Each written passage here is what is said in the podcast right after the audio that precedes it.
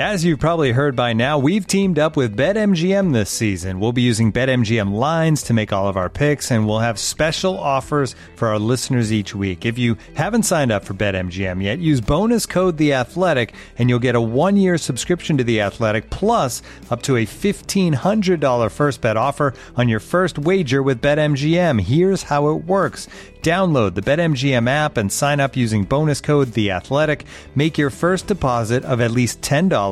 Place your first bet on any game and claim your voucher for a one year subscription to The Athletic.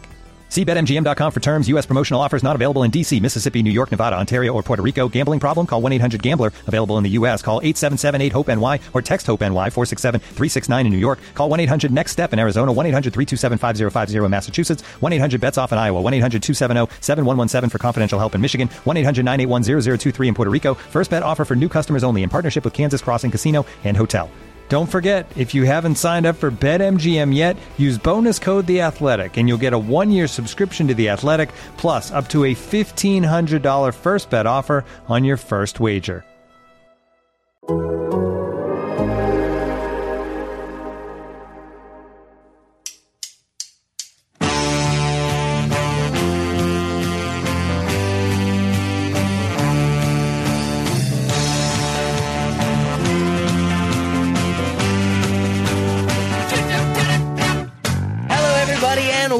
The Total Soccer Show. My name is Taylor Rockwell, and today is Wednesday, October 7th, which means the transfer window is now closed. And it remains a weird time. Manchester United and Liverpool conceded 16 between them, or 13 between them this past weekend. Barcelona might be losing all their players again. The German FA has been raided. It's an odd time to help me make sense of it, to help me make sense of all the moves that have happened. I'm joined by Adam Snavely, aka the Baron Lord Snavington. Adam, thanks for being here. Well, well, well. They finally let me back on this podcast. Taylor, Taylor, I'm pretty sure that the last time I was on this Mm-hmm. podcast during a an ad read, um, Uh-oh. a reference to uh, Diego Maradona and Robbie Fowler snorting Ah. a line of cocaine into Mm-hmm. each other like the lady in the tramp was made. So I am I'm excited for this. I can't wait to uh, I can't wait to go over some of this some of this transfer talk with you. Oh my goodness, I forgot about that one. Um, we are going to talk about the transfer window. We're going to talk about like the most interesting transfers, not the best, not the worst, but the most interesting for whatever reason. But I wanted to start with uh, deadline day for you. I'm assuming it was dramatic. I believe you were chasing down the car of a member of the Glazer family, if Twitter has things correct. Y- you know, uh, yeah, I, I was uh, I was posing as a um a posing as a a, a fly sports uh, correspondent in the United States that had allegedly tracked down a member of the Glazer family Mhm.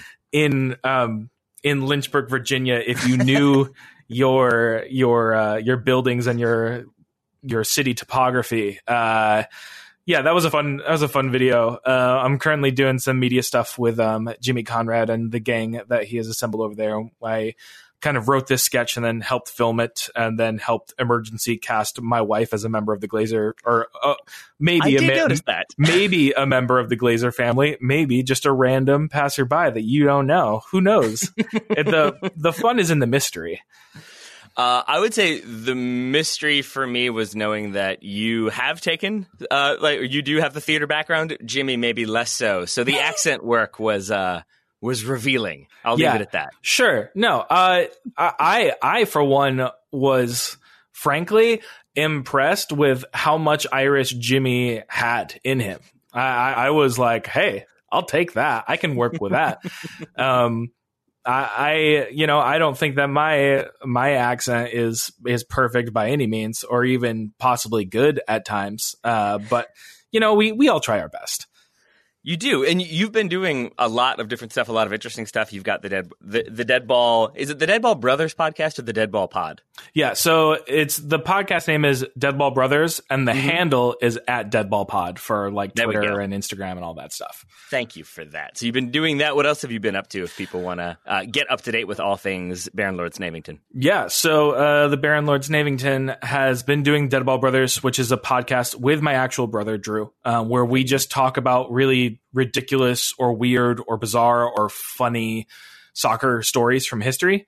um, whether and kind of like any point in history. So I think the first episode started in the 1800s or early 1900s. Um, this last one I think was uh, a 2005 fight between two Newcastle players on the field. Um, so you know we we kind of just get into a lot of lost or forgotten history, some more well known stories, but interesting stuff nonetheless. Um, I also have a newsletter that uses kind of the same branding called Deadball Daily, which at this point really should be called Deadball Daily ish because I will just have to miss days uh, here or there for the newsletters, but I just kind of use it as a place to link interesting things that I'm reading, funny videos, songs, um, and usually just talk about whatever soccer thoughts happen to be running through my head at the moment. Just put up one about Gunnersaurus and Mesut Ozil today at the time, like that. right before we recorded this. Um, and yeah, and I'm doing also stuff with um, with Jimmy Conrad, which is both on uh, the Soccer Minute pages on Twitter and on Instagram, and also on Jimmy's Twitch channel, uh, which is twitch.tv slash Jimmy Conrad. You can catch me writing for video, doing some live stuff, and all of that jazz. So I'm currently kind of pretty spread out. Indeed. But with all that said, I appreciate you then taking the time in all the spread to uh, to come talk transfers with me. I have a couple questions uh, to follow up on for a moment. First, I would say we're doing Soccer 101. We've been doing Soccer 101, which is sort of like yeah, explainers on on basic concepts or basic moments in history. I do feel like your podcast is more of like soccer. I don't 404 or whatever the like advanced classes would be of. Yeah, uh, is that the Kieran Dyer fight that you mentioned? Oh, oh yes, it is. It is absolutely that yeah. fight. Uh, the Kieran Dyer Lee Bowyer, just just the the moment of confusion where you see two Newcastle players and an Aston Villa player in the scrum, and then realize that Gareth Barry, the Aston Villa player, is the one breaking up the fight, and he's not fighting. is is just a a a real like it, it's a it's kind of a it's almost a cinematic moment of realization. It, it, I I have a deep love for the the ridiculous parts of the game, and I, I think that uh, our podcast really tries to celebrate those. Well, I do appreciate that, but that was 2005. Let's talk a little bit more current events. You mentioned Gunnersaurus. I am trying to be less cynical, Adam. I'm trying to be more optimistic about the world. And yet, that uh, Mesut Ozil tweet, it felt a little bit like a PR move there of he's aware of how he's perceived. So that was maybe him trying to get some goodwill. I don't know if it worked. What did you make of, of that whole saga? I mean, here's the thing. It, if it was him trying to get goodwill or if it wasn't, it doesn't really matter because uh-huh. what he was saying and what he was doing was just like the correct human thing to do, like trying to help somebody out. Mm-hmm. So I don't really think it matters even if it was kind of a cynical grab for goodwill or to get one up over his employer, just because it, it wasn't, it didn't require anything extra. It was just him kind of holding up a mirror to Arsenal and mm-hmm. being like, this is what you did. You cut somebody whose wages are probably minuscule in the grand scheme of things on the same day that you dropped 40 or 50 million uh, for a player. And, mm-hmm.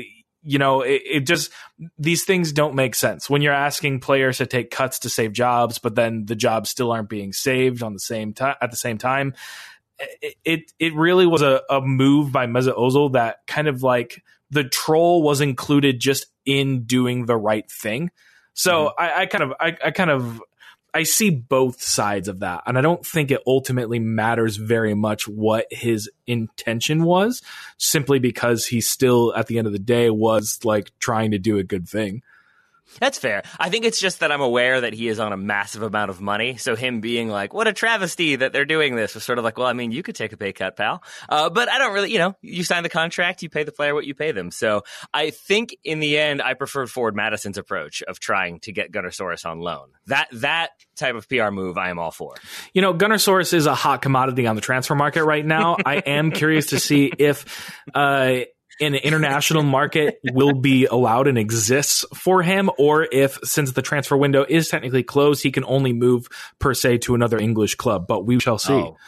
Wow, I mean, and there's the language barriers. There's the. It's going to be tough. It's going to be tough for him, but I feel like he'll he'll be able to find a new home. Some players have, some players have not. As we've said, the transfer window has closed We're going to talk most interesting transfers now. Adam, why don't you get us started? What is one transfer that you found particularly interesting for whatever reason? Right. I'm going to take this one. I'm going to I'm going to use this one first because I feel like you possibly also might talk about this and I want to get it in so you can't steal it and we could just get it out of the way first. Um, and that's Sam Mewis to Manchester City, but in a broader kind of way, it's about all of these women's national yeah. team players going to England. It, it's about it's about everyone basically, and the reason that it's interesting to me is I kind of noticed this thing happening um, after the 2019 World Cup, and it felt like there started to become this this very this opinion that was crystallizing amongst a lot of people that the in terms of the top women's players in the game, the top five, the top 10, whatever, you didn't see necessarily as many members of the U.S. women's national team as I think you would have. And my, my personal kind of like rallying cry and thing that I got most angry about was at the end of 2019 when I think it was The Guardian released their top 100 women's players in the game at the moment. I think they rated Crystal Dunn 17th or 18th. Unacceptable. Um, and and I was and I was upset. I I, I didn't take that very well. I'm curious with Sam Mewis and with Rose Lavelle going to Manchester City, which is a club that's really trying to do something with their women's team, clearly with all the other transfers they have done at the same time. I'm curious if all of these players from the US going to the WSL if they start performing really well in the WSL and becoming those top players, do we have to shake up these power rankings at all of of the top women currently in the game? What do you think that would look like then? Would it just be sort of like those five, the ones who've moved, at least the ones by my count who've moved? Uh, Lavelle, Mewis, you mentioned, Alex Morgan to Spurs, uh, Tobin Heath and Christen Press to Manchester United. Do you feel like suddenly, is it like in the top 10, they're all in the top five? I don't know if I I don't know if they all like launch themselves into the top five. I think that Sam Mewis and Rose Lavelle certainly have that capability, um, and are probably the ones that are best situated to kind of I, I guess put themselves into that conversation just because I feel like Manchester City now is in a position where you are knocking on the door of teams like Wolfsburg and teams like Lyon, who have mm-hmm. been dominating the women's game in Europe for quite some time, um, and and I think clearly want to challenge those teams in the Champions League. And I think that you can put that conversation out there for those people that have made the transfer. But I also feel like you have to look at it in the, in the broader context of like, you know, maybe it wasn't that the U.S. women's national team had 20 players that were all in the top 20 to 50 of the US of the women's game as a whole. Maybe it was that a bunch of them actually were top 10 and top 15 players. Mm-hmm. I'm really interested in a lot of these moves. Um, I would say a large part of that is from the, I think it was Kim McCauley has long held that, like, if a club invested a fraction of what they invest into even just like their transfers for one window into the women's game because the women's game has been so historically underfunded, you really could create a very strong competitive team pretty quickly. I would say Manchester United struggling. I think they were in the second division maybe two seasons ago, maybe last season. Now they're up. I think it was two seasons ago they were up, then they've been up, but they bring in two world class players. Does that elevate them? And I think that's what I'm interested in is do you see some of these teams continue to invest relatively small sums of money compared to some of the other moves we're going to talk about today, and yet have that big success that kind of catapults them to that next level in the women's game. I think that's really going to be interesting and something that I especially want to keep an eye on. I mean, I think uh, to go back to the the the example of Manchester City, if you just look at what they did this transfer yep. window with Rose Lavelle, with Sam Mewis, with Lucy Bronze, which is a, a massive acquisition. Uh, yes. I mean, Lucy Bronze being kind of a consensus top five, top three player in the world probably over the last several years. Um, you can see a team that already was good, like already was one of the best teams in England that spent money that for the men's side of of the transfer window, it wouldn't it wouldn't it doesn't compare. It, it is still like a fraction of what they spent, but they have immediately taken themselves from very good English team to team that can possibly win the Champions League, which is something that you know only two teams have done for the last however many years. And the men's time men's team might once again not be capable of doing either. So you get Man City winning the Champions League. I'm sure they'll take that. Uh, my final question for you in this one would be: You spotlighted Sam Mewis specifically, uh, and then said, you know, it's part of a larger move. But why did you go with Sam Mewis over, say, Rose Lavelle? Um, because Sam Mewis is absolutely everywhere on the field every time she plays the game, and I don't understand it. Um, I. I feel like Sam Mewis is one of those people that it's easy to underappreciate as opposed to somebody like Rose Lavelle. It's easy to appreciate Rose Lavelle. Rose Lavelle has immaculate touches on the ball. Rose Lavelle can dribble. Rose Lavelle can shoot. She can do all of the things and the the very easily noticeable things that indicate that she is a good soccer player. A lot of the time Sam Mewis can be a little bit underappreciated but I, I think if we look back at the World Cup, I mean, a lot of the reason that Lindsey Horan didn't play in the World Cup. And before the World Cup, people were talking about Lindsey Horan as one of the best midfielders in the world, if not the best midfielder in the world. Lindsey Horan like didn't start and didn't play in a lot of the World Cup essentially because of Sam Mewis a lot of the time. Like Sam Mewis was that important to the team as that presence that was kind of running around in front of Julie Ertz as Julie Ertz managed to hold down the middle of the defense.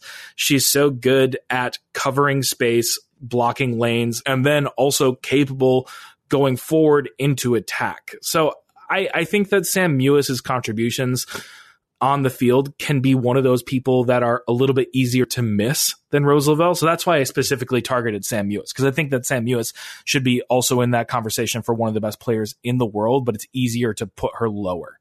An awful lot more transfer conversation still to come between myself and Mr. Adam Snavely, the Baron Lord Snavington, as he is obviously well known. But first, I wanted to let you know that today's episode of the Total Soccer Show is brought to you by Hims. Forhims.com is a one stop shop for hair loss, skincare, and sexual wellness for men. We are talking about transfers. Uh, if your hair seems to be transferring away from your head, then you are not alone. 66% of men do start to lose their hair by the age of 35. Uh, so that's why you sometimes see bald goalkeepers because they tend to play after the age of 35, whereas other players do not. They haven't quite yet started to see that recession, see that thinning hair. Uh, the hairline is not yet moving back, but maybe by the time of 35 it is. The best way to prevent further hair loss or any hair loss at all is to do something about it while you still have some. And that is where Hims comes in. Hims is helping guys be the best version of themselves with licensed medical providers and FDA approved products to help treat hair loss. That means no snake oil, no crossing the fingers and hoping it works, no buying a strange packet of pills from a sketchy gas station counter supplement salesperson who doesn't quite seem like they know the medical background.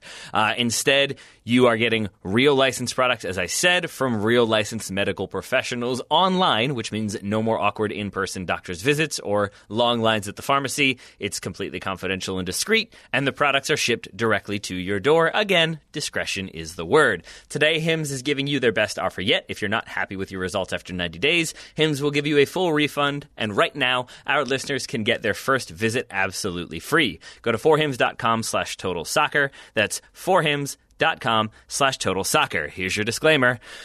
Full refund of price paid available for first 90 days supply. Refund request must be made between 90 and 180 days after product shipment delivered. Prescription product requires an online consultation with a medical professional who will determine if a prescription is appropriate. Restrictions apply. See website for full details and important safety information. But remember one last time. That's forhims.com slash total soccer. Thank you very much to Four Hims for sponsoring this episode and for giving me for my extended baldness analogy and transfer analogy. That is, speaking of transfers, let's get back to Adam Snavely. All right, so that's Sam Mewis to Man City. Man City currently fifth in the table right now, but only three games played. Not necessarily a crisis there. Arsenal joint top of the Women's Super League with Everton, who are themselves top of the men's side of the Premier League. And I would like to talk Everton for a moment, if you don't mind, Mr. Snavely. Oh, let's talk the Toffees. All right. Uh, I'm just going to go with the obvious one. James Rodriguez moving on a free, which is something I forgot. I assumed there was a transfer fee, forgetting that it was a free transfer from Real Madrid to Everton, and it has obviously worked out quite well so far. Uh, and the thing I want to spotlight here is actually something that Daryl pointed out because it's easy. I think it would have been easy at least this summer to think of James Rodriguez as a player who was very good, didn't quite achieve that potential, hasn't had the success we thought he would, moved around a little bit, and now we don't know what to make of him. Daryl's argument was remembering what he was for Colombia, what he was for Monaco in that season, that if you build the team around him and sort of put him in a position where he's allowed to do whatever he wants and everybody works off of that, he will thrive. And I do think that's what we're th- we're seeing. I think Carlo Ancelotti has put him in a position where he is comfortable, where he feels confident again. And then I think the other key part of this, while we're mentioning other signings, would be that the additions of Allan and Doucouré really solidifies that midfield and gives him that base to play off of. And I think is a massive part of why Everton have started the way they have.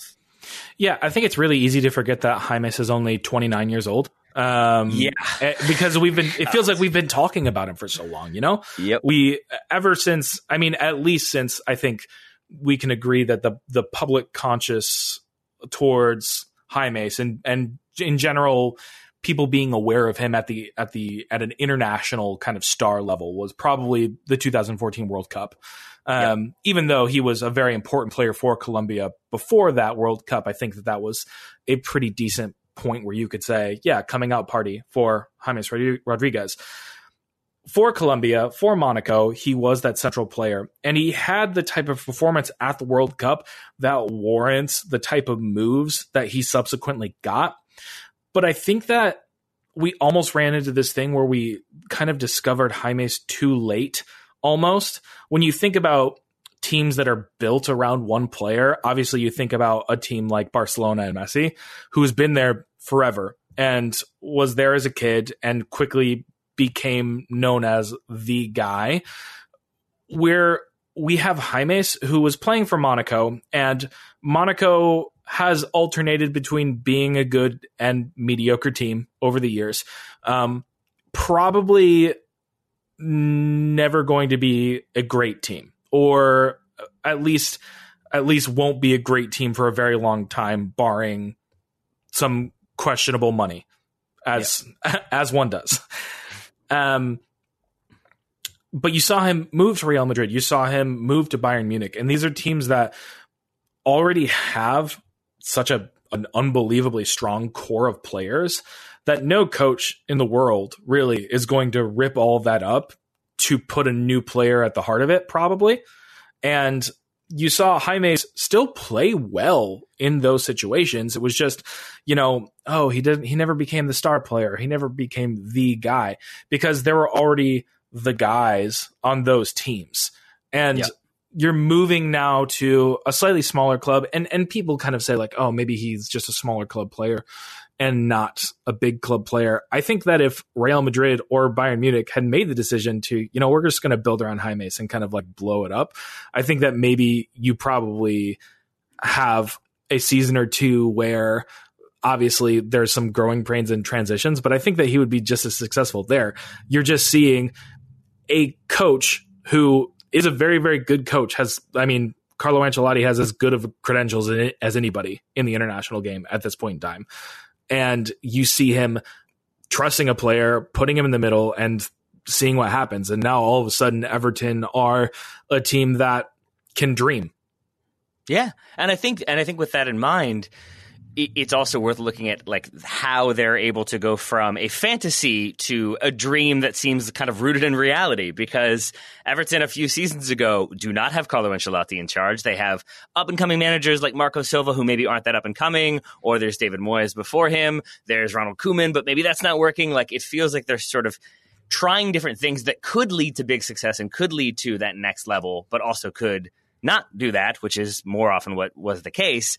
With Carlo Ancelotti, you have this instant name recognition. I think you're going to get more players looking at you as a result. And I think that then explains why Allan is willing to come, having the uh, previous connection. So too does James. But even, let's say, Doucouré, I think Doucouré could have helped a lot of different Premier League teams. That he goes to Everton, I think, is a testament to that they're willing to pony up the cash that they need to, but also that they have more of that name recognition that maybe makes those players believe this could go somewhere. This could be Europa League. This could be even more. You never know. I think they've also done other smart things. The other thing I wanted to note with Everton was the signing of Robin Olsen on loan from Roma. I don't think he's necessarily going to supplant Jordan Pickford right away. Uh, I've heard a couple other podcasts making this argument, and I buy into it that at the very least, he arrives to provide consistent competition to Jordan Pickford, which I do believe is something he hasn't necessarily had. I think that probably does help him raise his game. I would expect it does. If not, then maybe Olsen takes over. But even then, like little moves like that, I think could be very smart down the line if it does lead to a return to form for Jordan Pickford, who is kind of the weak link of this Everton team at the moment. You get him playing well I think top four is is realistic, which is definitely not something I would have said prior to the window. So well done to Everton, well done to James and everyone else involved. That is my first one. Adam, let's go back to you. Where should we head next? You know, we're we're gonna head to Turkey, but we are right. doing it with a little a little bridge from the Everton. Um, I'm gonna throw a name out at you, Kevin Mirallas. Oh, yes. I think I know where we're going with this. Yeah. So you sound like you probably have heard where I'm going with this. I don't know uh-huh. if if the audience knows particularly where I'm going with this. This one is interesting me interesting to me just just purely in a dumb way because of what transpired at his signing for Gaziantep. Um, uh, yeah, which I I actually have no idea if I'm pronouncing that correctly. I'm just kind of going phonetically on that one. Yeah. Um, Gazian, Gaziantepspor, I think it is. Yeah. Um, so Gaziantep, this this team in Turkey signed Mr. Mirallas, former longtime Everton servant and uh, Belgian international, pretty good player for, in his day. Um, for some reason, I, I I actually don't know why this happened, but they introduced him with a giant platter of baklava ah. that said happy birthday kevin around around like the the ring of the platter which it was it was his birthday so that does make sense i'm just confused at the presence of the baklava and why that was the particular um that was the particular treat that they decided to go with i I'm completely in the dark on that one. If anybody can can get back to me on that, that would be very very. I am going to take a shot and say that Gaziantep is where they make pistachios, or they're like a big provider of that. Like I'm going to assume the baklava there is, you know, one of those. It's world famous, even though I think everybody claims their baklava is world famous. I would hope it would be an answer like that and not an answer like, oh, he played for Olympiacos, Greece. You know, that would be,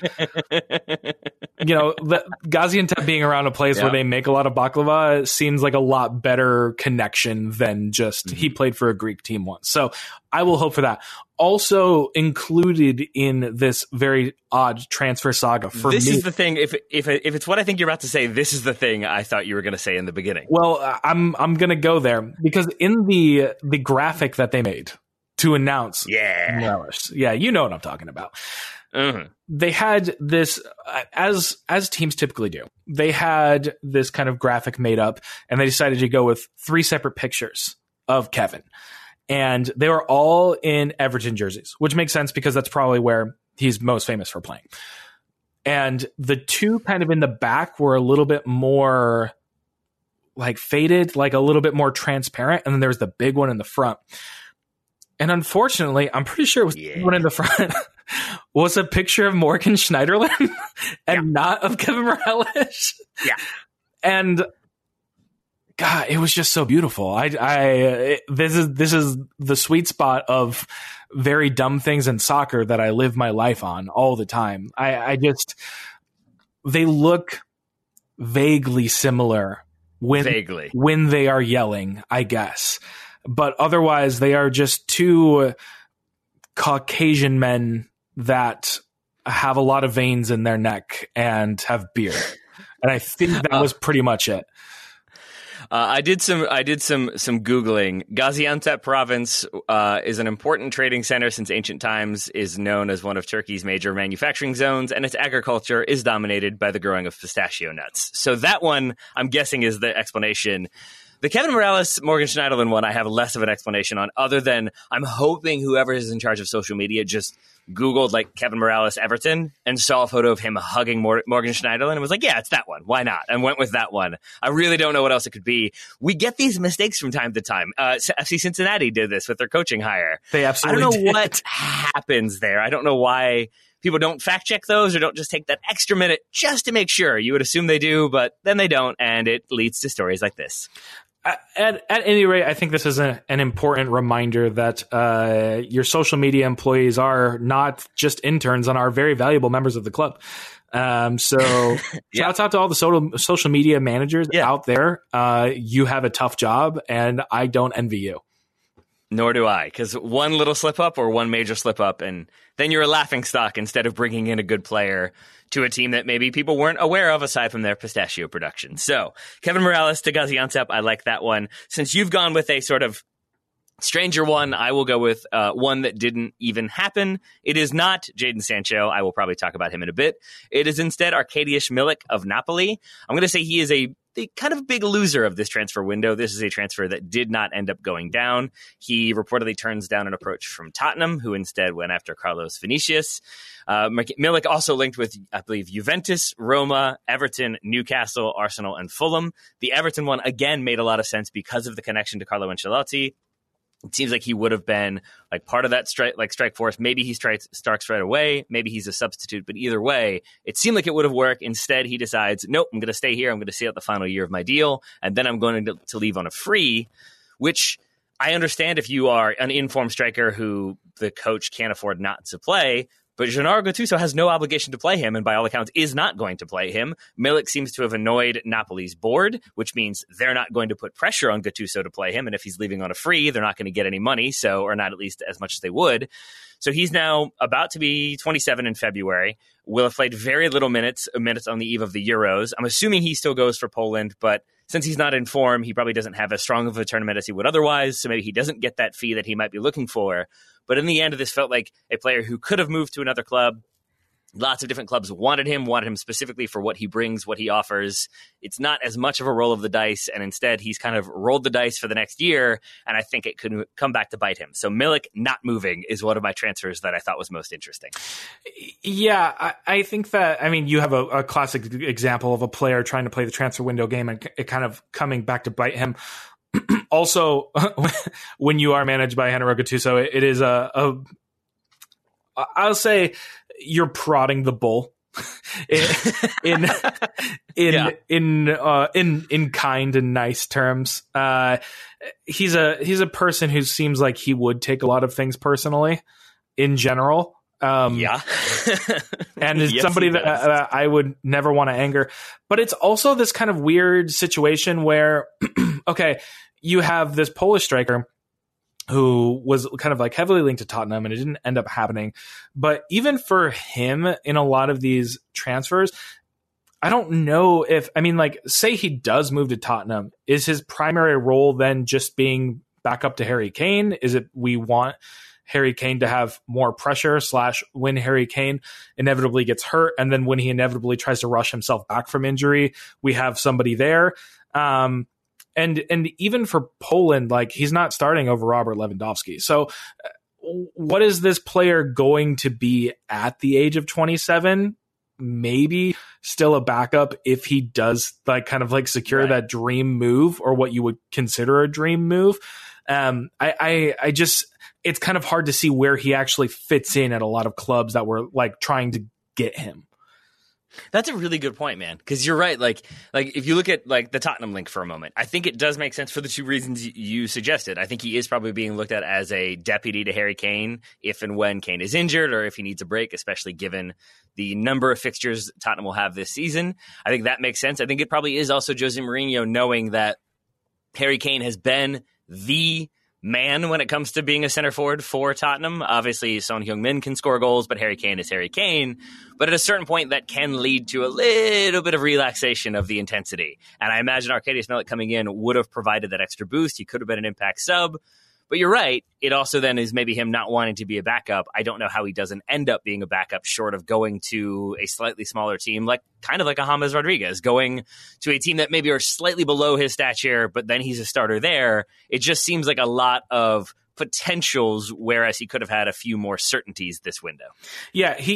It seems like he possibly needed to to really capitalize on some interest this window, mm-hmm. and now you're kind of stuck in a situation where I, you know, it, similar to James Rodriguez, like it's a little bit harder to find a team now that's going to build around me.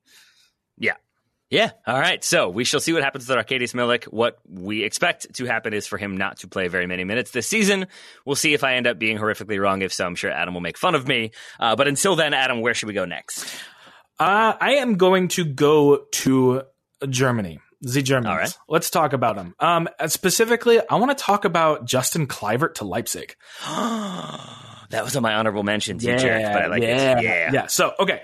So we have Justin Kluivert, who is this this kind of I think he played on the left mostly for Roma. He is this winger who is the person that just wants to dribble all day long. That's kind of his thing. He is ridiculously talented on the ball. We know this.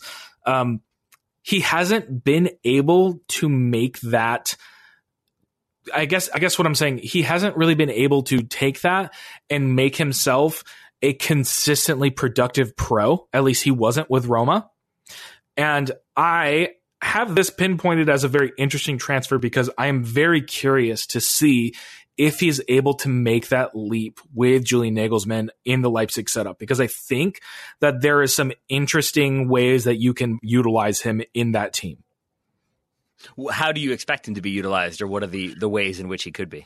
Well, Julian Nagelsmann kind of uh, took the piss out of me when I was like building this because you know he just beat Schalke for nothing and he did it with a four two three one. And I was like, okay, yeah. that's not fun. That's not interesting. that's not why we follow you, you dummy. Um, but this this three four three that he has been utilizing, and specifically the place that Emil Forsberg plays in that side, where he usually has that line of four uh, at the beginning of the season with the the Kevin Kampl, Tyler Adams double pivot in the middle, um, that's kind of just like patrolling all around there. And then you have that that top three where there's not it's it's Yussuf Poulsen playing striker, and then it's not wingers per se, but it's also not number tens per se. It's just two people that are kind of in a little bit more of a, a freer role underneath the striker. I'm very curious to see Justin Kluivert play in that role because I think that when you saw him in some of his most effective and best moments for Roma, he's a winger and a traditional winger in the sense that he wants to run at you and he wants to beat you, but he's also not a traditional winger in the sense that he also finds himself in the middle of the field so often he he really likes to run with the ball and and cut in and get into the middle of the field. And I'm curious to see with Nagelsmann set up if Nagelsmann can kind of take that and make that a more consistently productive threat than it was at Roma. I personally think he can, and I think he will, and that's why I had him somewhere on my list. I'm not sure if he was honorable mentions or even in my top five, but uh, I, I it I think for the reasons you've already hit upon, uh, Justin Kluivert was one who I thought was going to have a lot of success when he moves from Ajax to Roma. He is moving on loan, so we'll see what happens. But I feel like in the end, this has made a permanent deal because Nagelsmann and Leipzig have such clear vision for what they want to do, even if what they want to do is a lot of different things in a lot of different games. But I think sometimes when you've got this I, I, would say like mercurial is how I would have described him at least when he moves from Ajax to Roma. That he is very skillful, very quick, but then occasionally is maybe overly elaborate or doesn't get the best out of a situation. I feel like we saw a decent amount of that in Rome. I feel like Nagelsmann kind of streamlines things. It's like, now get rid of that, get rid of that, do that, do more of that. And and we see him sort of round into this very efficient, productive member of that team, which I think only benefits him long term and in his career. So I was really excited by this because it felt like one of those Leipzig identifying a player who they could get for the right amount of money, but mold into somebody that they either keep for a long time and is very productive, or they end up flipping for a lot of money, maybe two years down the road. Yeah, I, and as a Dortmund fan, it, it is a little bit of a, a I was going to maybe a, a, taboo thing to say, but as an appreciator of the sauce, uh, a a precious commodity in soccer, which Justin Kluivert possesses in abundance, I would really, really like just as a a pure soccer fan, I would just love to see him succeed with the game that he has because I think that that the kind of like the magician and and specifically mm-hmm. the way that he goes about his ball skills, which are a little bit more flashy, more Ronaldinho than Messi, I would say, kind of in the in the grand scheme of people doing tricky things on the field. Yeah. Um, I just think that there is, I mean, especially in today's game, a a dearth of that type of player as pressing and counter pressing and the kind of the evolution of the number 10 to be somebody that's typically more of a person that's playing on the wing. Um, I, I just, I miss that in soccer a lot these days. And I think that he has those abilities and I want to see him succeed so that I can continue seeing that in soccer. All right. I see. I just like having other reasons to enjoy watching Leipzig aside from just obsessing over Tyler Adams. Because if he doesn't play, I then get very sad. But if Justin Kluivert is playing and Tyler Adams isn't, I still will then be very excited to watch Leipzig. Hello, podcast friends. This is Taylor interrupting myself one more time to let you know that this episode of the Total Soccer Show is brought to you by Manscaped. I talked earlier about forhims.com and how they are helping men with the common problem of hair loss. The more frustrating problem is that that hair loss tends to occur, the hairline tends to recede, and then the hair seems to migrate to the nose and the ears. I don't know what it is, but I know like your feet and your ears and your nose, I think, continue to grow throughout your life. I think that goes doubly so for ear hair and nose hair. I apologize if you're listening to this episode very early and you didn't really want to picture my ears hair or my nose hair. You're welcome to picture your own or someone else's if you prefer. But the point would be that if you want to deal with that hair, uh, then Manscaped would like you to know about the Weed Whacker nose and ear hair trimmer. It is the only nose hair trimmer on the market with a powerful and rechargeable lithium ion battery that lasts up to 90 minutes of use. So if you've got a lot of hair, if you are a werewolf or you have not maybe dealt with that nose hair in 40 years, let's say, uh, it's probably long. You probably want to like go after it, but you might need a little bit of heavy duty work. And 90 minutes should cover that. Uh, the Weed Whacker uses a 9,000 RPM motor powered 360 degree rotary dual blade system which again means it's fancy and good. Its intelligently contoured design enhances the trimming experience. It's waterproof, so you're not worried about that one drop of water, as I've said previously. But the point is, it will do the job, it will do it well, and it will do it quickly. Uh, it could also do it for 20% off uh, and free shipping if you use the code TSS20 at manscaped.com. And that is good for all the products, not just the Weed Whacker, but any of the many, many products available at Manscaped. Uh, but again, that's 20% off with free shipping at manscaped.com using the code TSS20. What are you waiting for, they ask? Go whack your weeds, they say. And I guess I do too. Thank you very much to Manscaped for sponsoring this episode. Now back to Adam Snavely. I'm assuming not whacking his weeds, at least not while we talk. You mentioned Dortmund uh, and your sort of connection to them. I'm guessing other teams of the Bundesliga strengthening is not your favorite. Before we get to my next pick, I wanted to ask you about Dortmund's window and if you liked everything they did and refused to do. Well, I loved what they refused to do. I was eagerly eating popcorn as I just scrolled through Manchester United fans. Just absolutely, yeah. it, it, was it was sad, but in an entertaining way. How they how they continued. I'm glad to, our pain sustained you. Yeah, no, it, it was a it was excellent sustenance for me over the transfer window. uh, I, I you know nothing in the transfer window is certain, and I think obviously I expected before this transfer window for Jadon Sancho to be gone. I didn't expect him mm-hmm. to still be here in any regard. Um, and I think that obviously in the transfer window, nothing is certain. I know this for a fact as a Dortmund fan with the kind of departure of Ousmane Dembélé when that occurred. Um, if Jadon Sancho had decided to stop showing up to training and just holding out on the team, then obviously something probably would have happened this transfer window. But he did not. Uh, and I think that holding on to him this season is a major coup for Dortmund because this is kind of the point in Sancho's development where Dortmund usually sells. And at this time, people didn't meet the asking price. And so now you have an interesting situation where, okay, Dortmund have a little bit more consistency in the attack with the just anomaly that is Erling Haaland and Jadon Sancho playing under him. If you have Gio Reyna, Jude Bellingham, other people taking steps and and making the leap into big time professional players this season, Dortmund can actually make some noise and possibly pull down some silverware, which is you know kind of the the consistent. I guess I guess it's it's what we as Dortmund fans consistently bemoan is that we always sell players and we are always a good team, but are rarely the team at this point that is actually winning the trophies, whether that's domestically or internationally. Uh, and so now you kind of have more of a, all right, this timeline, I could see it possibly happening. Are we going to keep on to, are we going to hold on to Jadon Sancho forever? No. Are we going to hold on to Erling Haaland forever? No, most likely not. Um, I kind of expect both of them to be gone by next summer.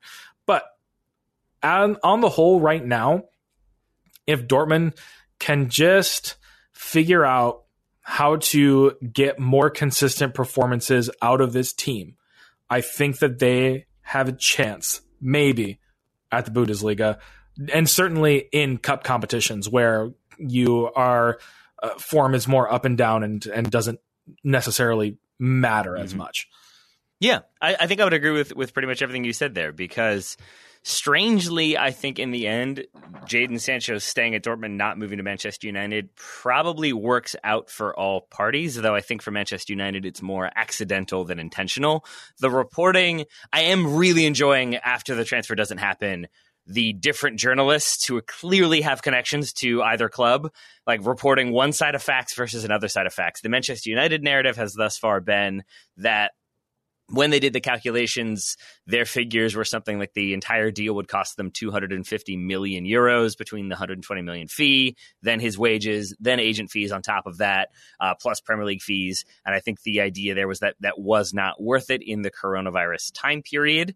Uh, that is the narrative of Manchester United. It is worth remembering that they have that said, still been linked with him and still been trying to bring him in. So I think as it became less and less likely, it became more of a like, well, the wages were a problem. Well, the fee was a problem, as though they didn't know those things all along. I, I, think they will not end up necessarily regretting it, but I think Jadon Sancho stays with Dortmund. I think he will have a strong season. I think he probably does end up moving, as you said. I don't think he ends up moving to Manchester United because there's some great reporting in The Athletic that I think their initial offer did not meet his current wages at Dortmund. Their second offer just barely exceeded it with some like fairly unlikely performance incentives. I think their final one was more to his liking, but still not in that top, top tier. And I think other clubs may be willing to offer him that.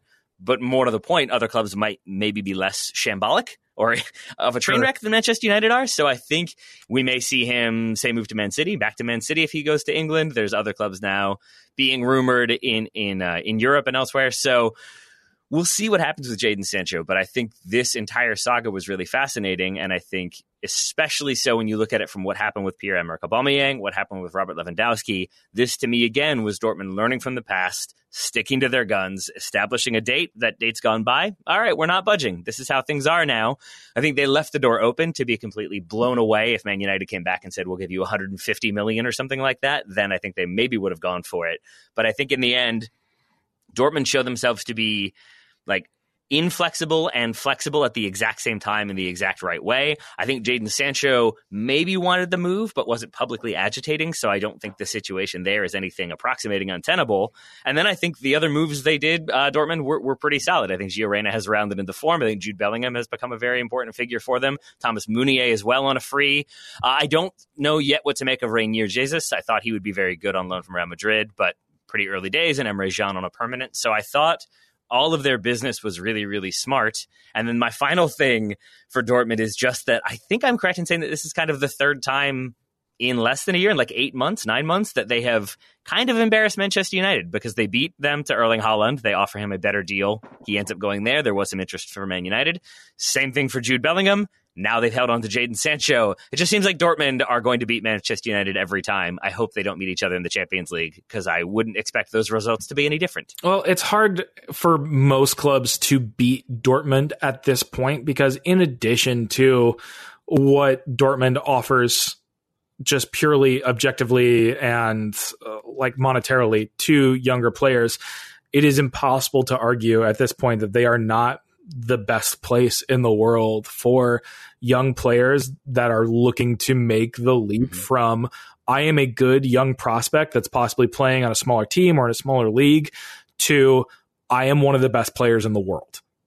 It's it's just impossible not to make that argument. So in addition to you know, people like Haaland choosing Dortmund over Manchester United, people like Jude Bellingham making his way over there.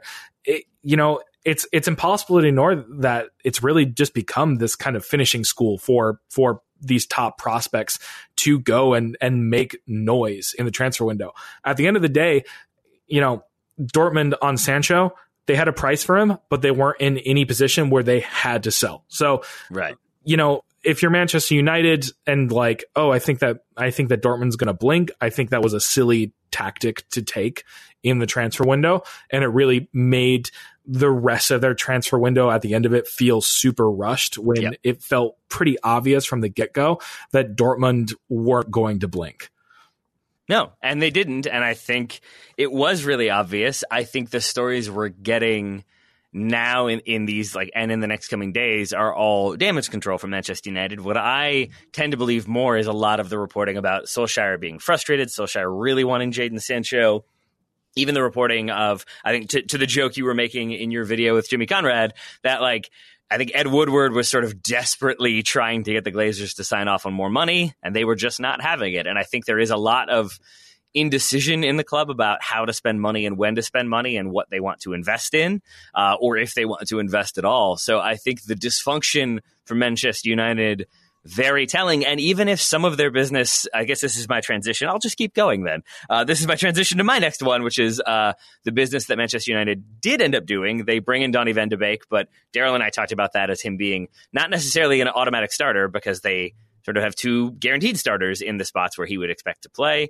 They bring in Alex Telles, uh, left back from Porto. Their first signing, I did not realize this until last night. Their first left back signing since Luke Shaw in 2014, mm-hmm. and he signed two center or two left backs in six to seven years. That's not great.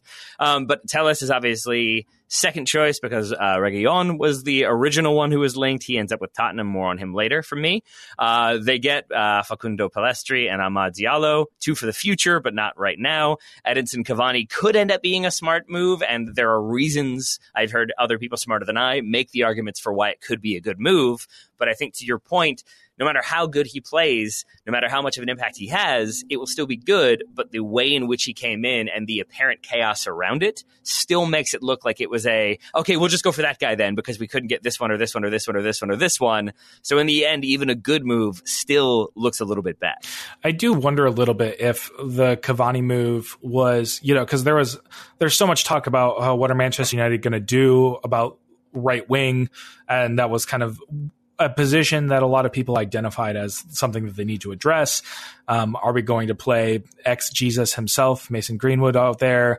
Um, but I am wondering a little bit if the Edinson Cavani move is a is a thought if if the thought process at all is to possibly say, well, we could play Edinson Cavani at center forward and move Martial out to the wing again and do it like that, um, and play uh, and play Rashford and Martial on the wings with you know kind of a more classic hold up striker. I, I will always, I will never forget the report that uh, Ole was having uh, Rashford and Martial do these practice like near post runs and practice scoring crappy goals last season because there was a report that he was frustrated that they always were trying to score like worldies. Mm-hmm. They were always trying to go for the most impressive goals and they couldn't seem to finish away the simple chances. So I I get why people say like Edinson Cavani is actually a sneakily good move. He's being paid a lot, sure, mm-hmm. and he is not in his prime, absolutely true. But he is a type of player that I think you could argue that Manchester United have kind of lacked over the years, where he is known as being a really hard worker. He's known as being yep. a person that is going to be a leader on the team and is going to grind out victories. He's somebody that's not afraid of ugly soccer, even though he is a very talented player and can can play pretty soccer in his own right. So I think that there is reason to think that that could be a good move, but yeah. it's impossible for it to be a satisfying move for a Manchester United fan, you know? That is that is really well said. Yes, because even if it is a good move, I think you're right. It's not a satisfying move. I do. That is the narrative I do buy into that he is brought in for his work rate, his leadership, his kind of veteran experience, and that he won't tolerate nonsense because looking at the way Man United played uh, this past weekend, it's not a lot of defensive work right from those attackers. It's not dropping into cover. It leaves their defense exposed at times. I don't know if he is going to be the one to drop back and do all that work. I certainly don't think Anthony Martial is if he's pushed out to the wing. but I do think that Bruno Fernandes loses his mind at halftime yelling at Harry Maguire. I think because he expects the team to perform to his standards to play better, to care, to fight. And I have to believe Edson Cavani is in that same mold of isn't going to tolerate people not tracking back, people not uh, performing to the best of their ability. So I think it does make sense. He does bring a lot of the things you would want in a player. It's just the way he ends up arriving makes it feel like it wasn't a plan, it was an accidental solution, like on the fly. And so it still leaves a lot of questions around Manchester United in a window where I think they were trying to remove as many of those as they could. So, questions for Man United, fewer for Dortmund, but still a couple there. I've talked for a while now. Uh, Adam, where should we go next? You know, from an old striker to a young striker, um, a transfer that I'm really interested in seeing how it works out is Ryan Brewster to Sheffield United. Yeah. So taking a little journey, and I assume that a lot of the people that listen to Total Soccer Show are also people that pay attention to a lot of U.S. youth teams and, and watch a lot of U.S. Youth World Cups. So taking a little trip back to 2017, which is, a, I think, a fairly fond memory for a lot of U.S. youth fans. We had a really good team at that 2017 U17 World Cup. Obviously, Josh Sargent was a part of it. Uh, you had the kind of a big a bigger coming out party for Timothy Weah um, and that massive game he had in the knockout stage against Paraguay. You had people like uh, you had people like Andrew Carleton, who was very exciting at that time on that team. You had people like Ayo Akinola on that team. James Sands was on that team. Sergiño Dest was making kind of his first big appearances for the U.S. national team on that team. So there was a lot of people on the U.S to be excited about. And they had a good team and they went decently far. They made it to the quarterfinals. And then they got absolutely steamrolled by England. Absolutely mm-hmm. just crushed. And that England team had this kind of triumvirate, these three players that were kind of forming the big, exciting, attacking core of the team. And those players were Jadon Sancho, who quickly after that World Cup made his debut for Dortmund and very soon after that replace Christian Pulisic as a starting winger for Dortmund. You had Phil Foden, who has since that time become an important player for Manchester City and won the trust of Pep Guardiola, which is no small feat for a player of 20, 21 years of age. And then there was Ryan Brewster, who made, he won the Golden Boot in that World Cup. Uh, he had eight goals, I believe. Um, and I think he scored a hat trick against the U.S. in that game he was that kind of golden child forward. He was in Liverpool's academy. He was somebody that England was looking at. But since that time, he just hasn't been able to work his way up to the top of his organization in the same way that Sancho and Foden have. Obviously, starting for Manchester City or being one of the most sought after commodities in Europe, like Jadon Sancho, isn't the same as scoring 10 goals for Swansea City. So I'm very, very curious to look at this and see if now that he has an opportunity to be like, I'm the man here, I'm the person that's going to be playing a lot in the Premier League. What becomes of Ryan Brewster here? This episode is supported by Season 3 of FX's Welcome to Wrexham. Celebrity owners Rob McElhenney and Ryan Reynolds' small town Welsh football club has finally been promoted into League Two after 15 seasons in the National League. Dedicated staff and supporters celebrate the city's return to glory while bracing for the newfound challenges that come with being in a higher division. Will Wrexham AFC stand up to the challenges and rise again into League One? FX is welcome to Wrexham. Catch all new episodes Thursdays on FX. Stream on Hulu. What do you think does become of him? I am cautiously optimistic about how he will perform with Sheffield United, but I don't think he's going to be lighting the world on fire anytime soon with this team. I think people have caught a little bit. I think people have gotten a little bit more wise to Chris Wilder's mm-hmm. tactics, which were, I mean, all the rage last year, and people were obviously struggling to figure it out because they were so radically different um, than what people had seen in the Premier League at that point. Um, so I'm I'm curious to see. I, I think that it's fair to say that Sheffield United have lacked a little bit of a dynamic scoring threat in the team um, and have been possibly a little overly reliant on system to trump all. Um, but I don't. That's that's the thing. Like I, I I'm cautiously saying I think he might do well there, but but I really don't know. Is is why I, I think I'm very interested in it. I, I mm-hmm. have no idea how this is going to turn out but it sounds like you're willing. Like, there's always those times. Uh, was it was it Garoppolo who was like Brady's backup, and everybody was like, "Oh, but he's in that system. He's going to be amazing." Maybe not quite as amazing as Tom Brady. So there's always that idea that like that next generation could be the best thing, and if you're getting them early, they could kind of move to that next level. But it might also be that there's a reason why their club was willing to let them go. If you had to kind of come down on one side is it going to be success for him at Sheffield? Is it going to be moving to that next level that he wouldn't have been able to achieve as a backup or intermittent squad member for Liverpool? Or do you think it's a, oh yeah, he's there and maybe he moves on in a couple seasons down the road, but doesn't next necessarily jump up in our standing? I think that he will be a good squad member for Sheffield United, certainly. I just don't know if he's going to reach the same heights as his English counterparts from that yeah. 2017 U17 team that was so good. Um, and and it, I feel like he's going to have uh, almost like the uh, I guess I'll call it the the United States development track where you have a player that might reveal themselves to be really, really good, but you don't kind of realize it or you don't see it until they actually hit their mid 20s, as opposed to a lot of these young prospects that kind of set the world on fire when they're teenagers or in their early 20s.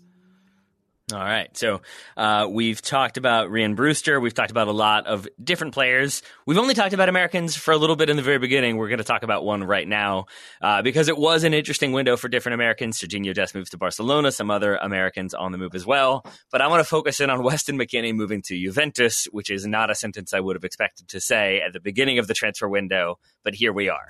Here we are. There's two things it's it's odd. I want to focus on two things here. One of which will be my cynicism. The first one, though, is I'm still not entirely sure why Schalke, why Schalke went for this because they are, it seems, very likely to get relegated. I don't know how they're going to turn that one around. So I'm really happy he is no longer there, not trying to try to find a way to win with a, a very bad team around him, has instead moved to a massive club where he will get lots of experience one way or the other. Uh, but I still don't know why Schalke wouldn't hold out for a bigger sum when it was mooted that like Hertha wanted him for some money. I think McKennie didn't necessarily want to go there. Other clubs passively involved like Southampton, but again, we don't know for sure. That he ends up at Juventus is sort of far and away the best case scenario in my mind. Uh, maybe not for Schalke, but for him certainly. But that said, this is where the cynicism comes back in. I still really have no idea what to make of this move overall. I can't even really predict, oh, it's going to end up really well. We had David Moyal of the Calciolan podcast on. He was saying he thinks McKennie's going to play a lot of minutes for Juve. He thinks it's going to go well. But like it, that could very well be the case. I could see that reality, but we don't know if Andrea Pirlo is going to be a good manager, if everybody is going to buy in, or if it's going to be a Thiago Motta sort of situation. So it could be that they've got a lot of players, some veterans, some new. They've got a lot of talent of varying degrees. Does he play a lot of minutes? Does it work for Juve? Does Pirlo find success? Does it all implode? I think there are so many unknowns or variables about a Juventus team that are still very likely to be very good. Like it's just there's a lot of strangeness in my mind with Juventus right now that could be very good, but could also be the opposite of that. Yeah, I think that something that people, I think a lot of people have echoed the sentiments of this is so odd. Yeah. Just the move of Weston McKennie to Juventus. I think that what a lot of people, when they're trying to figure out how does Weston McKennie work? Where does he fit in? Is he going to succeed? I think that's something that a lot of people aren't talking about as much is how much that also rides on is Pirlo a good coach? And does he turn out yeah. to be a good manager? Or is he just a guy that has the the best talent in Italy at his disposal and is relatively competent kind of thing. Um, yeah. And I think that that question is going to be a big ask of Pirlo and of Weston McKennie and of Juventus as a whole throughout this Serie A season. Um, if you saw Weston McKennie through his first two games with Juventus. Obviously, you have a rather impressive, I would say, debut against Sampdoria, and then maybe a game to forget against Roma, uh, where he. I, I don't want to say he was purely at fault for at least one of the goals, but he was certainly partially at fault for a goal. Mm-hmm. Um, He's involved. He, yeah. yeah, he he was involved. Um, much in in in a similar way of a you know a a child gets hurt and a parent is trying to figure out who in the game actually hurt him. You know, they, there's several people involved, um, that sort of thing. If you listen to Pirlo talk about Weston McKennie and why he was brought in, Pirlo is pretty straightforward about it. And I believe the the sentence that that stuck out to me and what he said was he works hard, which is absolutely true. Yep. You can't fault Weston McKennie on one thing, and that is the fact that he goes out and he works hard and he's going to try to work harder than anybody else. And I think that in the beginning of the season, obviously, that is something that has played to his advantage where he starts, even if he starts just because he is much more fit than other people in the squad. But you're going to come to a point where, okay, do I want Weston McKennie in the squad? Is he good enough in possession? Is he good enough as a central midfielder to keep somebody like Arthur out of the squad, to keep Rabiot out of the squad. There are big name options in this Juventus squad in the central midfield position. And I mean, the question hovering around McKennie is, is working hard and being somebody that is just going to go and get throw himself into tackles enough to keep him playing in this squad? And to be honest, I think you sort of distilling it down to that point makes me feel better, weirdly enough, because I think it is almost a cliche at this point to say uh, European coaches like American players, especially young American players, because they're very hardworking. They ha- they tend to have very little egos compared to their more big name counterparts, and they're going to do whatever you ask. There's not a lot of complaining. That is the sort of stereotyped view of Americans coming to Europe. But I think that is kind of Weston McKennie. I think he's I I never have concerns about his work ethic. And if nothing else, I think he is going to be constantly working to do what Pirlo asks, to prove himself in training. He's going to run his socks off. And it sounds like that's what Pirlo wanted, and that's what Pirlo is going to get. So if he's getting what he wanted, to me that means at least some positives there. So his his willingness to work and work hard does make me feel a little bit better about a move that I was still sort of confused by when we started this. So thank you for that, Adam. Oh, you're absolutely welcome. At the end of the day, I think that Wes McKennie is still 22 years old, so still relatively young, and he's coming from a bad team that didn't have a ton of identity. And I think that Pirlo and Juventus know that.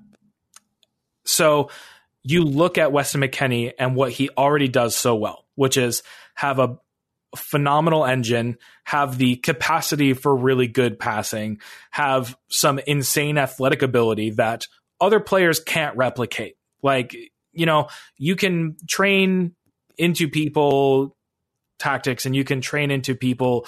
I mean, some players are technicians. You can't train the fact that Weston McKennie more often than not can outjump anybody on the soccer field on a corner mm-hmm. kick. Like those are just cer- certain things that he brings that other players can't duplicate. Now the question is, will a season with Pirlo and the rest of Juventus and in Serie A, which is notoriously a a a, a league where tactics and positioning on the field are are important are just the kind of above the end all be all of teams that are succeeding in the league can he take that knowledge and implement that into his game in a consistent way where we are not talking about does Weston McKennie make it at Juventus anymore, but does does Weston McKennie start for Juventus? Is Weston McKennie the most important person in the midfield because he has that athletic ceiling. Certainly, I think that nobody can deny that. It's just a matter of taking the other gifts that he has and marrying that to a consistency where we're not talking about his survival with a club anymore. Yeah. All right. So more reasons. So we've got reasons to watch Leipzig now. We've got even more reasons to watch Juve. Not that we needed more of them. Uh, I have talked plenty now. Uh, Adam, I'm, I'm, guessing you've got a few more for us. I've got two. I think I have. I have two more listed as well. Lovely. I'm going to take it to MLS. All right. We have Christian Nemeth coming back to MLS with the Columbus Crew, and I thought that was really interesting. Not necessarily because of the player being transferred I thought that was interesting because it seems like this kind of spells the end of Fanendo Adi in Columbus. And that seems odd to me because of at one point how important and how good Fanendo Adi seemed to be in this league and how quickly that changed. If that makes sense.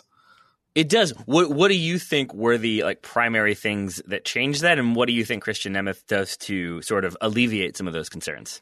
Well, I, I think that purely on the field, it doesn't make a ton of sense to me how Fanendo Adi's stock has plummeted like it has, because in theory, his game is something that should translate decently well to getting older.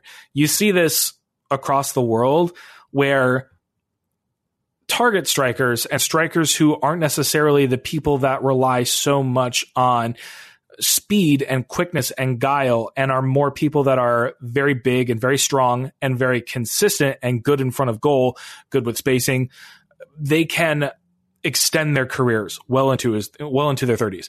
Fanendo Adi is still only 29 years old. He turns 30 at the end of this week, which it feels like in that is crazy. In, yeah, right. in theory, yeah. he should still be somebody that at least is good enough to be on an MLS team. Yes. You saw him have some injury troubles towards the end of his time with Portland. You saw him in Cincinnati, specifically last year, have some substance issues. Uh, I believe he got uh, he was charged with a DUI at one point, yeah. and had to enter the league substance program. So I don't know if it's purely off the field things. I don't know if I don't know if it's injury things. I was curious to see how a reunion with Caleb Porter in Columbus would go for him, but I think that with Christian Nemeth, you have somebody that can play forward, that can also play the wings, and is kind of a, a, a, flexible player to have just all the way across the attacking third, which was obviously important for Columbus, who have a very strong midfield, but in the beginning of slash in the beginning of the season slash in MLS's back, you saw what can happen if you just have a couple injuries to their their core. Um, there were some questions that started being asked of their actual depth. So I think that obviously Christian Nemeth is is a is a decent move because he's shown that he is a good MLS player. He's no longer a player that I would say is like you're a starter or you're a yeah. you're going to be a, a, vital member to this team in a way that you appear on a score sheet every single week in, week out. But he's definitely somebody that can do a job. And if that's all that Columbus really needs, it suggests that Fanendo Adi is not a person that can do it, that can even just do a job anymore. Yeah, and then with Nemeth, I think is 31 or thereabouts, so not significantly older than Fanendo Adi, not past his prime or anything like that, or not like far past his prime.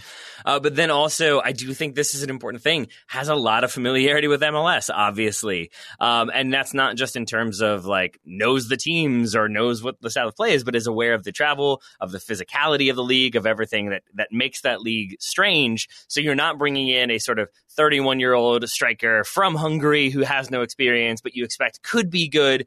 At least you know that there is a, is a body of work there that tells you he's familiar with the league, he can function within it, he can obviously score goals and help create chances. So let's make it happen. It's a good shout. I like that one. Uh, just a quick stat for you on just just before I, I let the Fanendo Adi topic go, just because I, I, it still is is just surprising to me given how good he was at one point and and kind of how he was seen as one of the best strikers in the league i think at one point in time. Adi smash man. I remember the Adi smash. He was he was like always scoring goals from inside 12 yards yeah, but and he was score them at like 95 miles an hour shots. And he was always scoring braces like that was a thing for a while. Yeah. like he would he would yeah. only score in braces. He was a vital member of the the 2015 timber squad that won mls cup. Um, and and came really close to scoring in that game. I think it was a I think he hit the post or was a really good save on Steve Clark's part in that game. I can't remember exactly what happened there. But since July 6th, 2017, Fanendo Adi has scored four goals in MLS League play. I'm sorry, four? He has scored four goals over the course of three different teams with Portland, with Cincinnati, and now with Columbus. He has only scored four times since July 6th, 2017. I feel like his numbers are very confusing between his age and his goal scored. I would have expected them both to be very different uh, figures. Yep. So that's kind of the mystery of the the disappearance of Fanendo Adi is is really something that was just interesting to me with this Christian Nemeth move. You gonna put him on milk cartons? Uh, you know, maybe we could try that. Uh, I try to get Nancy Drew on the case here. I'm I'm I'm uh, I'm, I'm exploring my options. well, while you do that, I'm going to take us back to the Premier League to talk about one of my two uh, favorite moves, or I think even more interesting. I just think they're going to be very good for their respective clubs, even if I have, as a Man United fan, a vested interest in them not working out. But the first one is Gareth Bale going back to Tottenham. I think this is such a smart move for Spurs. There have been some critics, there have been some people who have disagreed with my reasons for this. But I think overall, I think Spurs, first of all, just had a very, very good window. You bring in Joe Hart to be the experienced deputy, but knows how to win. I think Jose Mourinho wants him for the kind of personality and leadership he will bring and experience he brings. Uh, you deal with both of your fullback vulnerabilities by bringing in Matt Doherty from Wolves for a very low fee for a player who with that amount of uh, Premier League experience. On the other side, the aforementioned Reguilon comes in and kind of snaked away from Manchester United. I'm going to assume was pretty happy with that result, given the way the weekend went on his debut. Uh, Højbjerg seems like the midfielder that Jose Mourinho has wanted and is allowing Ndombele to play a bit more the way he wants. I mentioned Carlos uh, Vinicius from Benfica, so now they have the backup striker. And then we have Gareth Bale on top of that. Gareth Bale has not yet played due to injury. I was reading yesterday that apparently Daniel Levy, upon finding out that Gareth Bale would not be able to play, negotiated another one million pounds off of his, uh, I think, wages. So. good work there from Daniel Levy, but that's another way in which they're sort of benefiting from Real Madrid having a bit of a crisis themselves uh, my argument was that basically Gareth Bale has not been out of the Madrid lineup because of injury necessarily, and so he would come in and sort of have a point to prove. Many people called me up on that, pointing out he's had different injuries, is injured right now.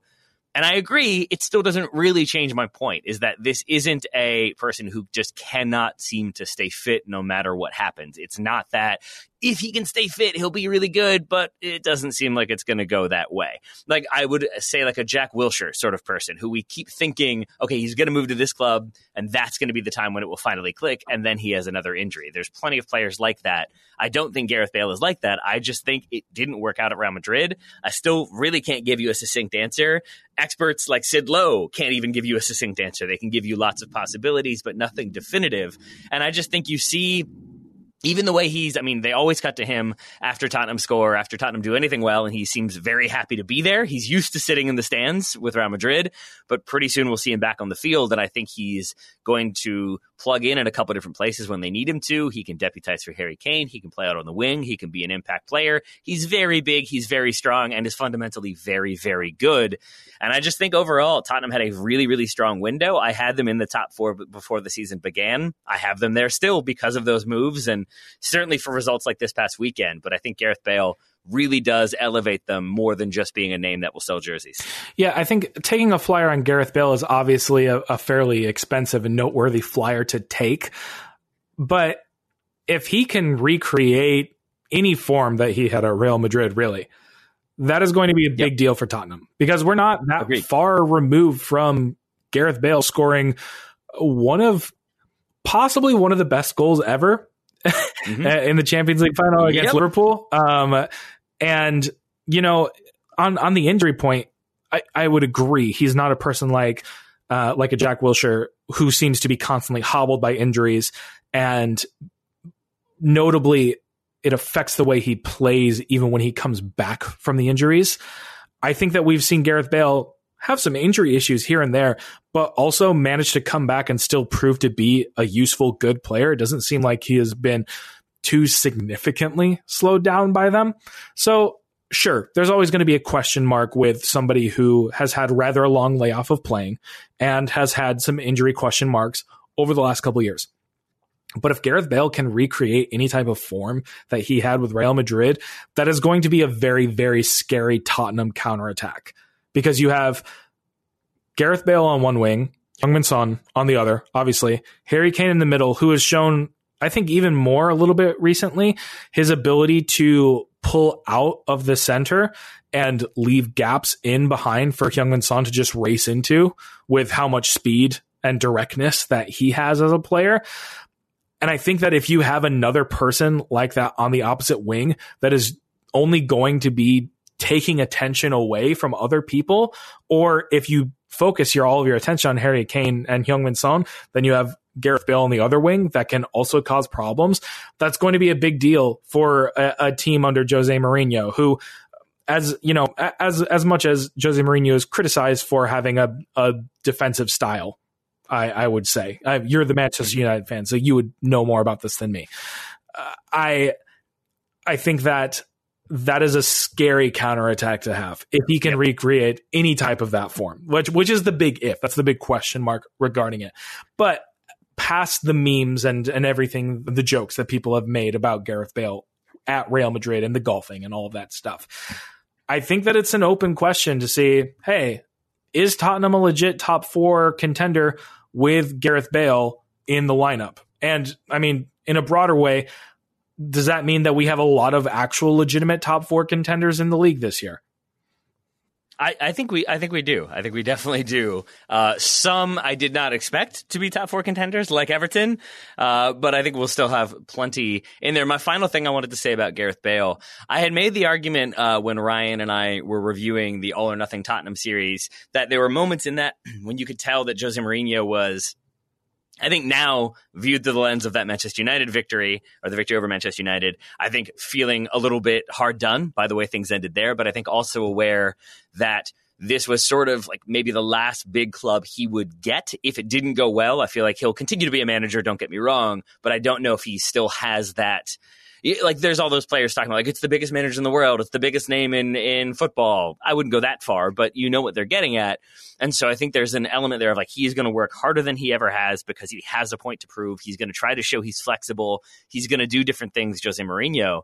And I think to some extent a lot of that applies to Gareth Bale, that it's another player who we thought was maybe going to be this world class player, a potential Ballon d'Or winner, and then things don't go well. And it's now almost like, well, is he of a bygone era? It, can he no longer do it? Is he just a bit outdated? Was he never really that good? And I think there's just a lot of things aligning for him to come through and I think prove some doubters wrong is my opinion and sort of prove why he should have gotten a bit more respect from Real Madrid. So I think it's going to be a really good move, but even if it doesn't end up being a good move or a successful one, I think it will end up being fascinating no matter what. Yeah, I agree with that. All right. I have one more transfer to talk about, and it's possibly the most obvious one on my list, but I think that it should be said nonetheless. And that is Thiago to Liverpool. Uh, okay. And that's my. I wasn't sure if that was going to be sarcastic. No, and now I know it's not. No, it is not. I, my interest in it is twofold. One is a tactical question of what Jurgen Klopp is going for and how this changes the makeup of what's made Liverpool so successful over the last couple of years. And my other question is how on earth did any other team in the world allow this to happen? It's ridiculous. It really is. It feels like one of those moves. I am not a fantasy player, but I know there are times when people will just be like, no, you can't have that guy. Like your team is already too good. I'm just going to, I don't even need that QB or whatever, but I'm going to overbid because I don't want you to get them. It seems like somebody should have done that because adding Thiago to Liverpool it feels like more. It feels like a double slam dunk. I don't know how it feels that way or how that's possible, but it is, and it does. And and you know, people have said like he doesn't fit the typical Liverpool profile where they like to buy younger. Typically, he is only the second player under Klopp. I want to say that they have purchased that was over the age of twenty six. But still, the price that they paid, which was like 20 million pounds, somewhere in there, felt very low I'm surprised that Bayern sold that low. Yeah, I mean, I, I, think Bayern maybe recognizing he's not going to sign and it's sort of at an impasse are then happy to take whatever they can, get whatever they can, and don't necessarily want to block that move. And I think are also happy he's leaving the league. I still just don't know how that ends up occurring because I think Thiago will be a difference maker for Liverpool. And I think he brings a lot of what we've talked about with other players of having just the veteran expertise and know how, but then the technical ability. And I've already said, like, I think he's going to be a manager someday, just for little moments I've seen from him so far and the way he reads the game, the way he understands it, how seriously he takes it. Like, I just think that's going to be a relationship that totally connects and thrives under Jurgen Klopp. I won't be surprised if he retires in a few years and becomes Klopp's assistant. I, I, I just think it's, again, a really, really smart move in a number of different ways. This is a complete aside, but there are there any other current players that you have kind of like picked out and thought to yourself, I hope that player becomes a manager? Um, let me think. That's a good question. I'm sure there are. I, I might have to stall for a moment because one of the, Thiago is the one. Yeah, one of the people that I've always thought about, and I I think that sometimes this answer surprises people, but I have not been able to get out of my head the idea of Romelu Lukaku as a manager. Interesting, because he first of all is just an absolute nut for the game like listening to him talk and listening to like reading the things that he's written it seems like he is in kind of the same way that uh Thierry Henry is just like an absolutely voracious soccer fan and just can't hmm. get enough of it the way that he is a insane polyglot and somebody that can go and immediately walk into a team in any number of countries and be able to communicate with the players there um, because he speaks like seven languages, I think. Um, That's not bad. Seven or eight. Uh, it, it was wild. I remember in the last World Cup, there were stories about him just never needing the the the uh, the translator earpiece because people from all over the world were asking him questions and he just kept switching languages. Um, and I, I think that Romelu Lukaku is a much smarter player than a lot of people give him credit for, especially yeah. coming off of the Manchester United days where a lot of people kind of, I, I think a lot of people were unhappy with him for, for various reasons. Mm-hmm. I keep going back to there was this aerial view of the counterattack in the 2018 World Cup that gave Belgium the comeback win against Japan. And it was it was probably the best game of the World Cup. Um, but there was this it was this counterattack where Japan had a free kick or a corner kick, and it came out to Kevin De Bruyne, and De Bruyne just started running with the ball, and they played this this replay of it where you saw Romelu Lukaku basically orchestrate everything that occurred in the play without ever touching the ball because the first thing he does as De Bruyne runs down the right wing is pull out to the left, and immediately a center back has to follow him. So he gives De Bruyne space to challenge a, a defender one on one and dribble down the field with the ball. Then, as they move closer to the ball, he pulls back across towards De Bruyne, pulling the other center back that had kind of been patrolling the space on his back shoulder with him and mm-hmm. De Bruyne passes him the ball, and Lukaku has the presence of mind to let it just run through his legs because he knows Nacer Chadli is coming in behind him, and Nacer Chadli takes the easy one v one with the keeper and scores, and and Belgium wins the game. And I can't stop thinking about that in terms of how positionally smart Lukaku is. In addition to all the other things I know about him, I feel like Lukaku has what it takes to be a good manager. I think all of that makes a lot of sense. I think it also makes sense that his time with Manchester United does like cast a shadow a little bit, and I think that is probably unfair because if I'm willing to say Jose Mourinho accomplished a lot with a team that probably shouldn't have been able to finish second, and then he doesn't get backed, I think Romelu Lukaku probably accomplishes a lot in that same situation, only maybe an even more untenable one. Uh, and so I, I, would I would say then that if you kind of remove some of the Manchester United situation and look at him from a broader perspective, I think your take is pretty accurate. That there's a lot there to like, and there's a lot of reasons why he could be really successful. So I like that shout. I have two more for you that I thought of.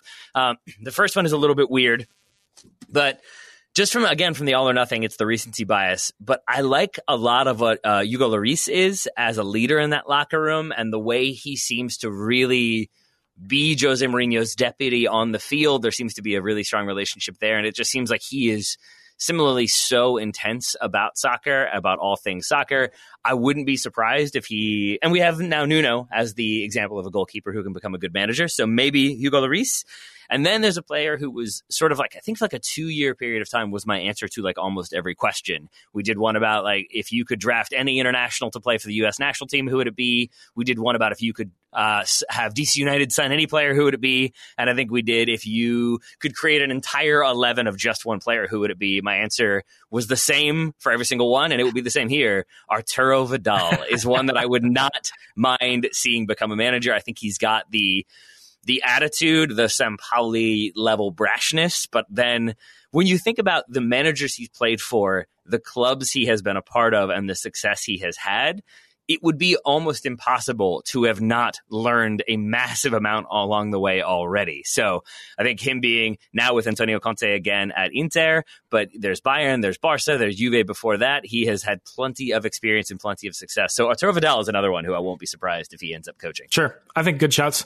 And uh, back to Thiago, since that's where we were yeah, before sorry. we went on this. yeah, exactly. I mean, we just talked a lot, and, that's fine. But um, the other thing that interested me about Thiago was how this possibly changes up the way that Liverpool plays, because I think that Thiago is a little bit more possession based than most of the other uh, midfielders at Liverpool's disposal. And if that is a signal that maybe Klopp is looking to switch things up a little bit with his uh, I mean, the, the heavy metal football style that he's become yeah. such so known for. And that has been the criticism of them, especially this past weekend. I don't necessarily buy into it, but the idea that like, oh, they don't have a backup plan, they don't have a way to adjust if things aren't working.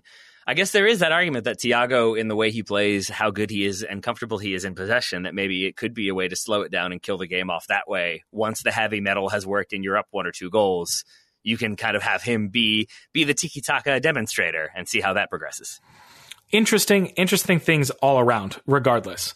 I think you said yes, you, had, you, had, one more, Taylor? I do, and it is weirdly my favorite move of the entire window. Uh, it is Edouard Mendy to Chelsea ah. from Rennes for 22 million pounds. Uh, I think this, first of all, I think Chelsea had a, an obviously very strong window. They spent a lot of money. But in this one, they don't spend a lot of money, but I think it is a pretty big statement because having spent the world record for a goalkeeper on Kepa not too long ago, to then go out and invest uh, not a paltry sum of 22 million pounds for another goalkeeper I think a lot of clubs, cough cough Manchester United, cough cough, would have waited to sell another player. They would have want, wanted to get rid of things, or they would have wanted to resolve the Kepa situation. And to some extent, I think there are clubs who would have just bought into the sunk cost fallacy. We've spent this money. We don't want to look stupid. We don't want to look like we don't know what we're doing. So we're just going to keep him, and we'll try to figure it out, and we'll try to adjust, and we'll ask the manager to play differently. And to some extent, I think decisions like that can lead to an otherwise successful team sort of falling apart. Because if you can't do what you need to do as a manager and if you don't feel like you're getting the backing financially otherwise there can be that tension. It can lead to problems on and off the field. Chelsea basically saying like yep Kepa wasn't really the, the move we needed. We're going to bring in Edouard Mendy. We're going to start him in his first two games I think you're seeing them say, like, yeah, it doesn't matter if we've invested the money. If it's not working, we will continue to spend. And I think in the player they bring in, they get an incredibly good goalkeeper for a amount of money that makes way more sense than Kepa ever did to me. And I, I went back and watched uh, a decent amount of footage from Mendy at uh, Rennes. Still not sure I know how to pronounce that properly, but I will say that the things that stood out to me are number one, I didn't quite realize how enormous he is. He is six foot six at least, but his wingspan is immense, and he's got the frame to be able to come out and claim things that maybe other goalkeepers would not, or other keepers could not. But I think the thing there is that his decision making backs up like his overall ability that he can come claim those but he doesn't always do it. When he goes he goes. When he stays he stays. And you can contrast that with Kepa who sometimes will come and then backpedal and looks indecisive and isn't quite sure. And I just think it is everything Frank Lampard wants in a goalkeeper not to not to mention his distribution, which I also think is pretty good. I saw a lot of like long driven balls over the top into the channels, two players' feet. So I think distribution good, decision making excellent, willingness to come out and claim crosses, claim chances. I think is a thing that Kepa didn't necessarily thrive on or didn't have the confidence in. And I think that he already has the backing of the manager will go a long way towards making him a strong player for Chelsea. Then they have the window they had. They bring in, I believe, every player in the world, uh, and I think this was a great window for them. But Edouard Mendy is sort of the the cherry on top, but also part of the icing as well. He's the exciting feature, but also a fundamentally important feature too. It it does seem like a shockingly practical move, doesn't it? Right? Like, yes, it, like just that that you don't see super often. And uh, obviously, you have mm. a, a, lot of uh, deep inner hurt as a Manchester United fan in this specific arena of your life. But yeah, I, I that's true. It, it does, especially from Chelsea, who have had a window where we are questioning. Okay, how are all these parts going to fit together? You have a lot of people that you're like, yes, these are good players. Timo Werner is a good player. Kai Havertz is a good player. We know that. We just don't know how we're going to make them fit into this current Chelsea squad, what the best lineup for them all is, especially now that Christian Pulisic is back. Do you play Timo Werner as the forward still? Do you play Tammy Abraham? What's, what's happening with all of your players and how you fit that together? Mendy is not that. Mendy is a time where we have said, all right, we have this keeper. He was expensive. We bought him. But at the end of the day, we need somebody that's more reliable and we're going to go out and, and get that. And mm-hmm. I, I mean, it is interesting just for that fact that it does seem like so many teams do buy into more sunk cost fallacy type of situations. Um, and Chelsea just finally said, you know what? We're going to go. It feels, it feels a little bit more like a Liverpool move, uh, in honesty. Yeah. We're like, yes, it does. We have a hole. We're going to fill it. It's not an aspirational thing. It is just a, we need to fill this need. Um, which, which I think that you see go missing a lot in today's game. Yeah, yeah, you do. And I think that that's really well said as, as we bring this one to a close. That I think the moves that really end up resonating that seem really smart Sam Mewis would be one. James Rodriguez would be one. Justin Kluivert would be one. When you see clubs evaluating positions, evaluating vulnerabilities, and addressing them in a sort of not even ruthless, just but matter of fact way. We need this player. We need a player like this. We're going to go get that player. We might already have a player who plays that role, but they're not doing it well enough. We're going to go get that player. When you make those choices, some of them harder than others, I think it ends up being the smarter way to operate to make those difficult choices as opposed to wait and see. Sometimes the wait and see approach works, sometimes it doesn't. And I think the teams that sort of made those decisions early and succinctly and definitively, I think will benefit from them in this window. But who knows? Maybe they will all fail spectacularly. There's no way Sam Mewis ever fails, but everybody else could go wrong. And if they do, maybe we'll have you back on to reevaluate some of these uh, selections. But for now, Adams Snavely, thank you so much for taking so much time to talk about uh, many, many different aspects of the transfer window. Absolutely, Taylor. And as always, I love talking about how I am wrong on the internet. So uh, just go feel free to shoot me that invitation and come back on.